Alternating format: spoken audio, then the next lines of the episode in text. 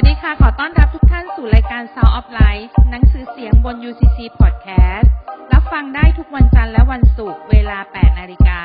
หนังสือเล่มแรกที่นำมาอ่านในรายการนี้มีชื่อว่า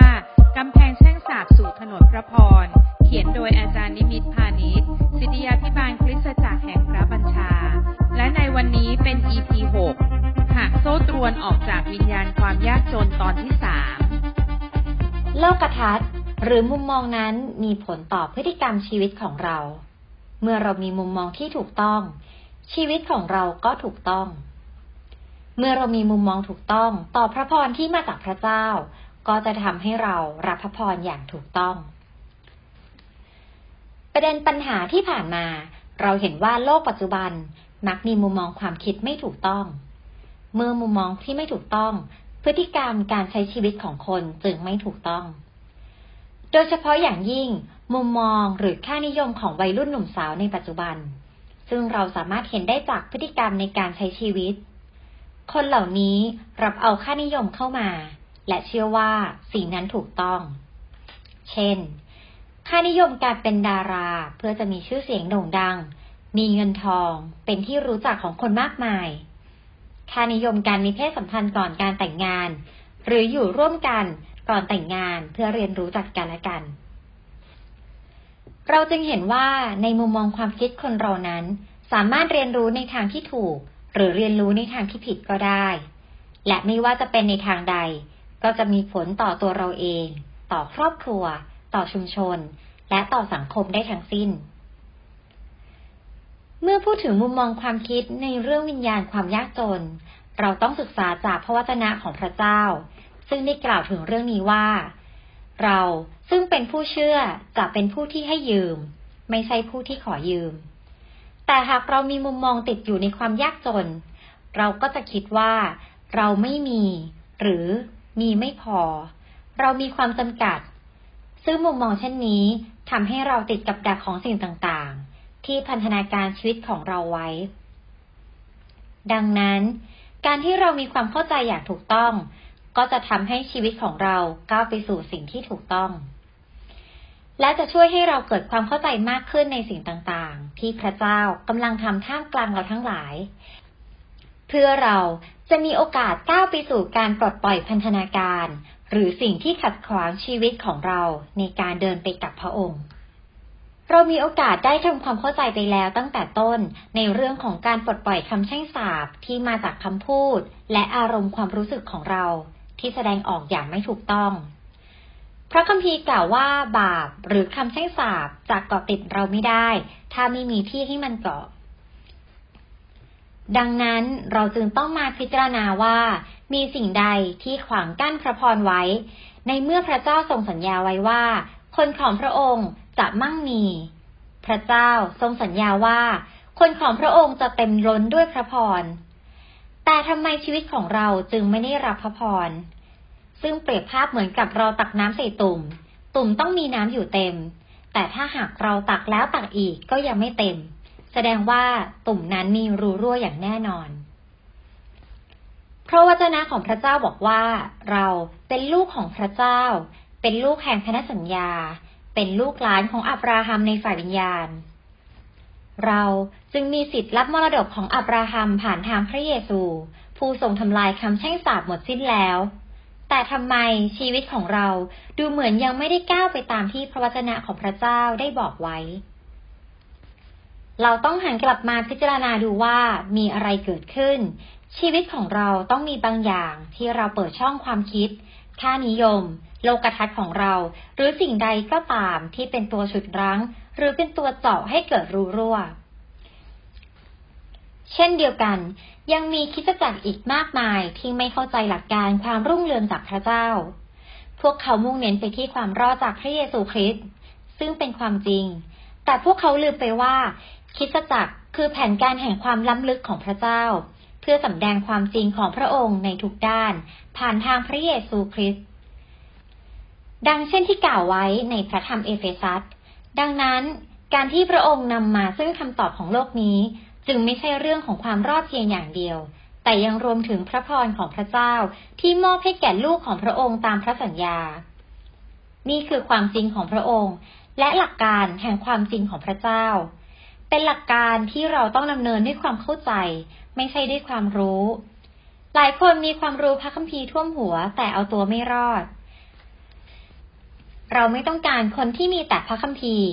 แต่ต้องการคนที่กล้าเดินตามพระคัมภีร์ด้วยความยำเกรงองค์พระผู้เป็นเจ้า กล้าเดินไปตามเสียงของพระองค์ เมื่อเรากล้าเดินตามเสียงของพระเจ้า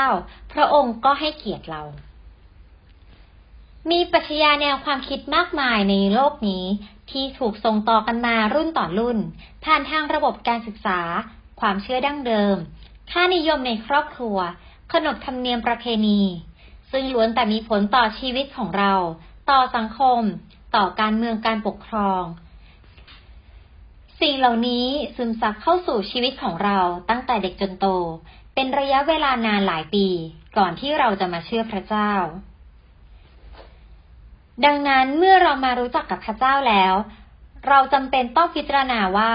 ปรัชญาแนวความคิด ความเชื่อ ค่านิยม ขนบธรรมเนียมประเพณีเหล่านี้สอดคล้องกับพระวจนะของพระเจ้าหรือไม่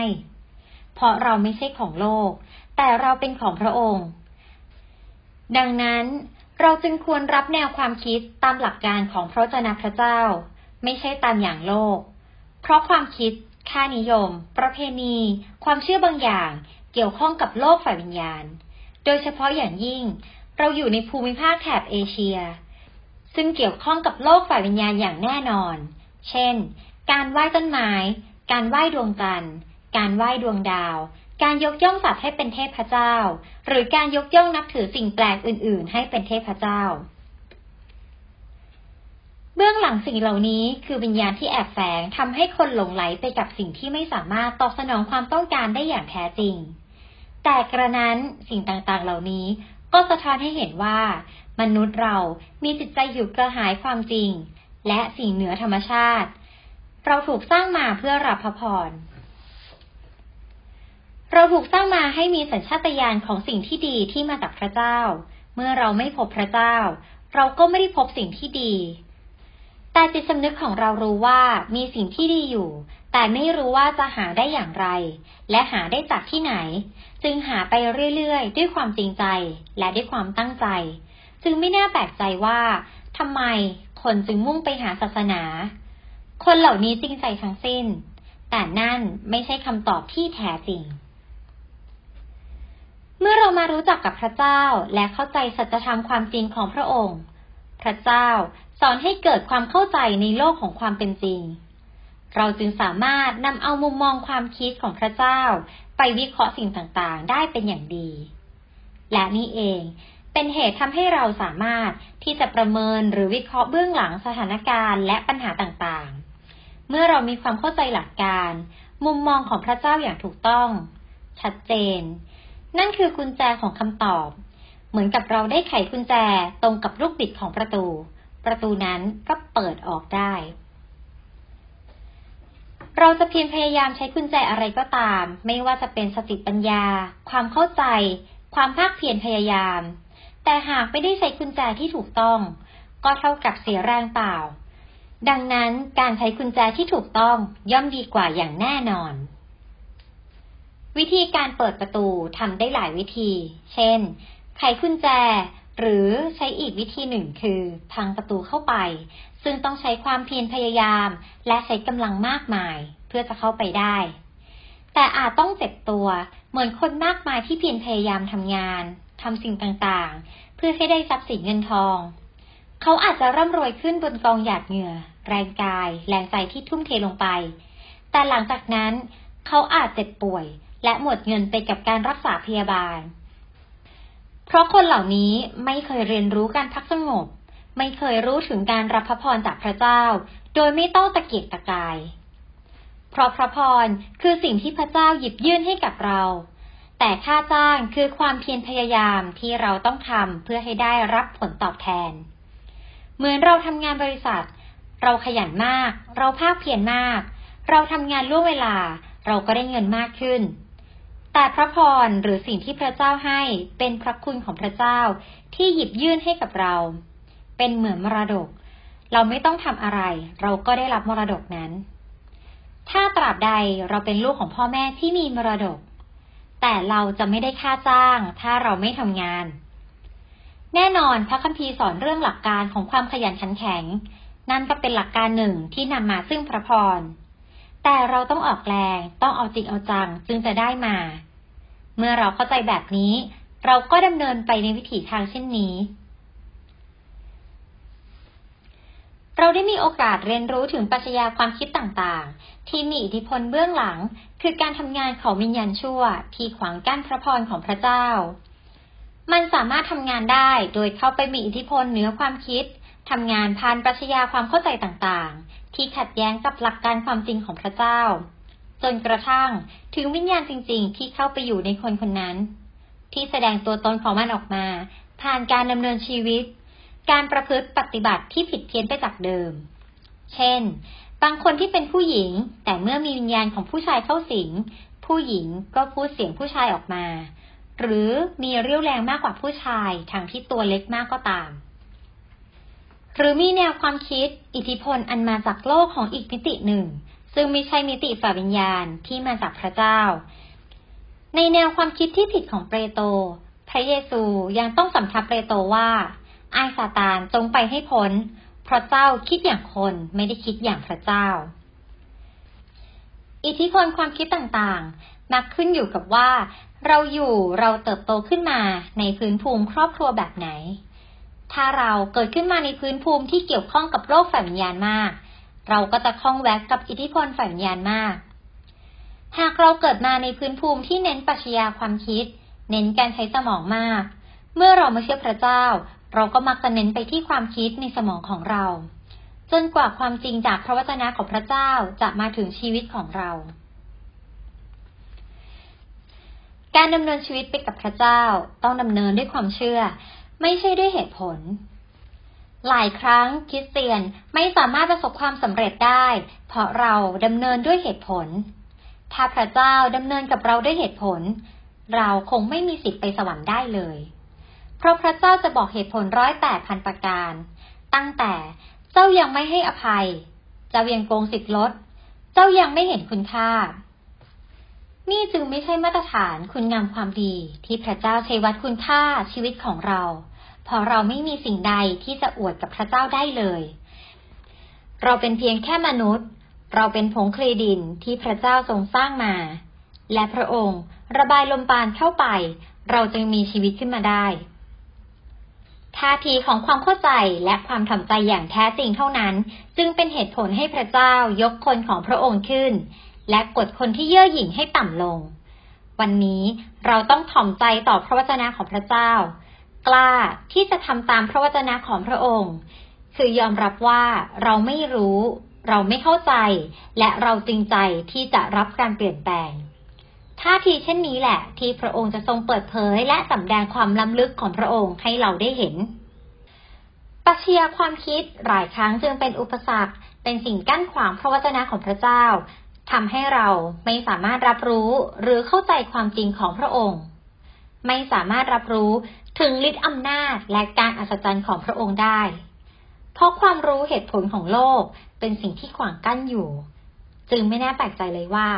เหตุใดผู้เชื่อบางคนจึงไม่เคยเห็นการอัศจรรย์ที่เหนือธรรมชาติของพระเจ้า ไม่เคยมีประสบการณ์ในการทรงสถิตของพระองค์ ไม่เคยเห็นการอวยพรจากพระเจ้าอย่างเต็มขนาด ในขณะที่ผู้เชื่ออีกมากมายกลับได้เห็นสิ่งเหล่านี้ อะไรคือความแตกต่างระหว่างผู้เชื่อสองกลุ่มนี้ ทั้งทั้งที่พวกเขารับพระสัญญาจากพระเจ้าเหมือนกัน สิ่งที่แตกต่างกันก็คือ หัวใจที่เปิดออกต่อพระเจ้า และยอมให้พระองค์เคลื่อนไหวในชีวิตได้อย่างเต็มที่ เมื่อเรามีหัวใจเช่นนี้ มีหรือที่พระองค์จะไม่ให้สิ่งที่ทรงจัดเตรียมไว้เพื่อเรา เราจึงต้องเรียนรู้ที่จะเข้าใจในการปลดปล่อยพระพรนั้น เพราะกุญแจอยู่ในมือของเราแล้ว ดังนั้นเราจะมาพิจารณาดูว่า วิญญาณความยากจนคืออะไร เพื่อที่เราจะเข้าใจ และได้รับการปลดปล่อยจากวิญญาณนี้ได้อย่างแท้จริง มัทธิวบทที่ 25 ข้อ 14ถึง17 อาณาจักรแห่งสวรรค์ยังเปรียบเหมือนชายผู้หนึ่งจะออกเดินทางไปยังเมืองไกล จึงเรียกผู้รับใช้ของตนมา และฝากทรัพย์สมบัติของเขาไว้ คนหนึ่งท่านให้ห้าตาลัน คนหนึ่งสองตาลัน และอีกคนหนึ่งตาลันเดียว ตามความสามารถของแต่ละคน แล้วท่านก็ออกเดินทางทันที คนที่ได้รับห้าตาลันก็เอาเงินนั้นไปค้าขาย ได้กำไรมาอีกห้าตาลัน คนที่ได้รับสองตาลันนั้น ก็ได้รับกำไรอีกสองตาลันเหมือนกันพระวจนะของพระเจ้าเปรียบเทียบตะลันก็เหมือนกับสิ่งที่พระเจ้าได้มอบให้กับคนของพระองค์ แต่คนของพระองค์ต้องเรียนรู้ที่จะปลดปล่อยออกมา แล้วอะไรคือวิญญาณของความยากจน เราสามารถนิยามง่าย ๆ ว่าความยากจนนั้นเป็นความรู้สึกของความขาดแคลนในทุกสิ่ง ไม่ใช่ความรู้สึกของการมี ดังนั้นเมื่อไหร่ก็ตามที่เรามีความรู้สึกว่าขาดแคลนทุกสิ่ง นั่นเป็นอัตลักษณ์และภาพสะท้อนตัวเรา ซึ่งเป็นเรื่องของมุมมองความคิด วิญญาณของความยากจนจะส่งผลต่อมุมมองความคิดของเรา ในการมอง ในการตอบสนองต่อสถานการณ์ ในการตัดสินความจริง และหาข้อสรุปเกี่ยวกับตัวเอง ผู้อื่น และรวมถึงเรื่องการเงิน ดังนั้น วิญญาณความยากจนจึงไม่ใช่เพียงแค่เรื่องของการเงิน แต่วิญญาณความยากจนยังรวมถึงเรื่องอื่น ๆด้วย เพราะเราไม่ได้ใช้เงินอย่างเดียวเท่านั้นในการดำเนินชีวิต เราใช้หลายสิ่งหลายอย่างด้วย วิญญาณแห่งความยากจนคือ ความขาดแคลนในทุกสิ่ง เรารู้สึกว่าเราขาด อันโน้นก็ขาด อันนี้ก็ขาด เราอยากจะทำก็ทำไม่ได้ เพราะว่าเราขาดแคลน นี่คือคำนิยามของวิญญาณความยากจน เป็นความรู้สึกของความขาดแคลนในทุกสิ่ง แล้วสะท้อนออกมาเป็นตัวตนของเรา จนความรู้สึกนี้หล่อล้อมกลายมาเป็นอัตลักษณ์ บางคนจึงถูกเรียกว่าคนขี้เหนียว หรือคนตรณีถี่เหนียว เพราะรู้สึกว่าตัวเองขาดอยู่ตลอดเวลา คนที่อยู่ภายใต้วิญญาณของความยากจน จะรู้สึกไม่ค่อยมั่นคงในการดำเนินชีวิต เขารู้สึกว่าต้องดิ้นรน ถ้าไม่ดิ้นรนก็จะไม่มี แล้วใครจะดูแลเขา มันสะท้อนถึงจิตวิญญาณที่อ่อนแอ ไม่ใช่จิตวิญญาณที่รุ่งเรือง เพราะจิตวิญญาณที่รุ่งเรือง คือจิตวิญญาณแห่งความไว้วางใจพระเจ้า แต่การไว้วางใจพระเจ้าไม่ได้หมายความว่าเราเกียจคร้าน เราไม่ทำอะไรเลย เปาโลก็ได้สอนไว้อย่างชัดเจนว่า ผู้ที่เกียจคร้านก็อยากให้เขากิน ในสองเทสโรนิกาบทที่สามข้อที่สิบเราไม่ได้สนับสนุนให้คนนั่งเฉย งองมืองอเท้าไม่ทำอะไร เรายินดีช่วยเหลือคนที่ยากลำบาก แต่เขา ก็ต้องรับผิดชอบตัวเองอย่างเต็มที่ด้วย คนที่มีวิญญาณความยากจนจะมีความรู้สึกกระวนกระวายตลอดเวลา ต้องดิ้นรนเพื่อความอยู่รอด ชีวิตซึ่งขาดเสถียรภาพ ขาดความมั่นคง คนเหล่านี้คิดว่าเขาต้องช่วยเหลือตัวเอง ต้องทำเอง เพราะไม่มีใครช่วยเขาได้ นี่คือปัจจัยความคิดดั้งเดิมที่ว่า ตนเป็นที่พึ่งแห่งตน แต่พระเจ้าสอนให้เราเรียนรู้ที่จะพึ่งพาพระองค์ และดำเนินชีวิตบนพื้นฐานของความไว้วางใจพระเจ้า มีความแตกต่างกันระหว่างพึ่งพาตัวเองกับพึ่งพาพระเจ้า การพึ่งพาตัวเองก็คือ การที่เราจะต้องเพียรพยายามทำทุกอย่างด้วยตนเอง โดยตัดพระเจ้าทิ้งไป พื้นที่ทั้งหมดในหัวใจของเรามีแต่ตัวเราเองเท่านั้น แต่การพึ่งพาพระเจ้า คือการที่เราทำส่วนของเราอย่างเต็มที่ ส่วนที่เหลือเรามอบไว้กับพระองค์ วันนี้เราจะต้องไม่ปล่อยให้ความยากจนลอยนวลอยู่ในชีวิตของเราอีกต่อไป เพราะความยากจนเป็นเหมือนตัวอันตราย เราปล่อยให้ลอยนวลกอบกินชีวิตของเราอยู่ต่อไปไม่ได้อีกแล้ว เราต้องเปลี่ยนชีวิตของเราเสียใหม่ เริ่มจากการเปลี่ยนความคิด ถ้าวันนี้ความคิดของเรายังเป็นความคิดที่ติดอยู่ในความยากจน ยังเป็นความคิดแบบขอทานหรือยาจก เราต้องเอาสิ่งนี้ออกไป ขอทานไม่จำเป็นต้องนั่งอยู่ที่สะพานลอยหรือข้างถนนเสมอไป แต่อาจจะอยู่ในชีวิตประจำวันที่ดำเนินอยู่ในอาณาจักรพระเจ้า คือการใช้ชีวิตเหมือนเด็กขอทาน ที่กระสือกระสน ทุรนทุราย และรู้สึกว่าต้องขอตลอดเวลาหากเราต้องการสังเกตว่าเรามีแนวความคิดหรือวิญญาณของความยากจนอยู่หรือไม่ ดูได้ที่พฤติกรรมของเรา ว่าเรามีแนวโน้มชอบขอหรือไม่ บางคนขอไปเรื่อยๆ แทนที่เขาจะเรียนรู้ที่จะไว้วางใจพระเจ้า และทำส่วนของตัวเองอย่างเต็มที่ ในวันนี้เราจึงต้องเรียนรู้ที่จะจัดการกับวิญญาณเหล่านี้ในชีวิตของเรา เพราะนำพระทัยของพระเจ้าสำหรับเราก็คือ ความอุดมสมบูรณ์ การเพิ่มพูนไม่ใช่ความยากลำบากนามพระทัยของพระเจ้าสำหรับชีวิตของเราสำหรับครัวเรือนของเรา คือความอุดมสมบูรณ์และการเพิ่มพูนขึ้น ที่สวนเอเดนไม่มีความยากลำบาก ที่สวนเอเดนไม่มีการกันดานอาหาร ที่นั่นอดัมและเอวาต้องการจะเก็บอะไรก็เก็บกินได้เต็มที่ วันนี้พระเจ้ากำลังเชื้อเชิญให้เราเข้ามาสู่สวนอันอุดมสมบูรณ์ของพระองค์ เราไม่จำเป็นต้องอยู่ในถิ่นทุรกันดารอีกต่อไป อาจจะมีเวลาแห่งถิ่นทุรกันดารบ้างในชีวิต ถ้าพระเจ้าอนุญาต แต่ไม่ใช่นามพระทัยของพระองค์ที่ให้คนอิสราเอล อยู่ในถิ่นทุรกันดารตลอดชีวิต เพราะนามพระทัยของพระเจ้าคือแผ่นดินแห่งพันธสัญญา EP 6 จบแล้วนะคะ หวังเป็นอย่างยิ่งว่า ทุกท่านจะได้รับพระพรผ่านหนังสือเสียงกำแพงแช่งสาบสู่ถนนพระพร ติดตามรับฟังตอนต่อไป EP 7 หากโซ่ตรวนออกจากวิญญาณความยากจนตอนที่ 4 รับฟังได้ทุกวันจันทร์และวันศุกร์เวลา 8 นาฬิกา ทาง UCC Podcast ขอพระเจ้าอวยพระพรทุกท่านค่ะ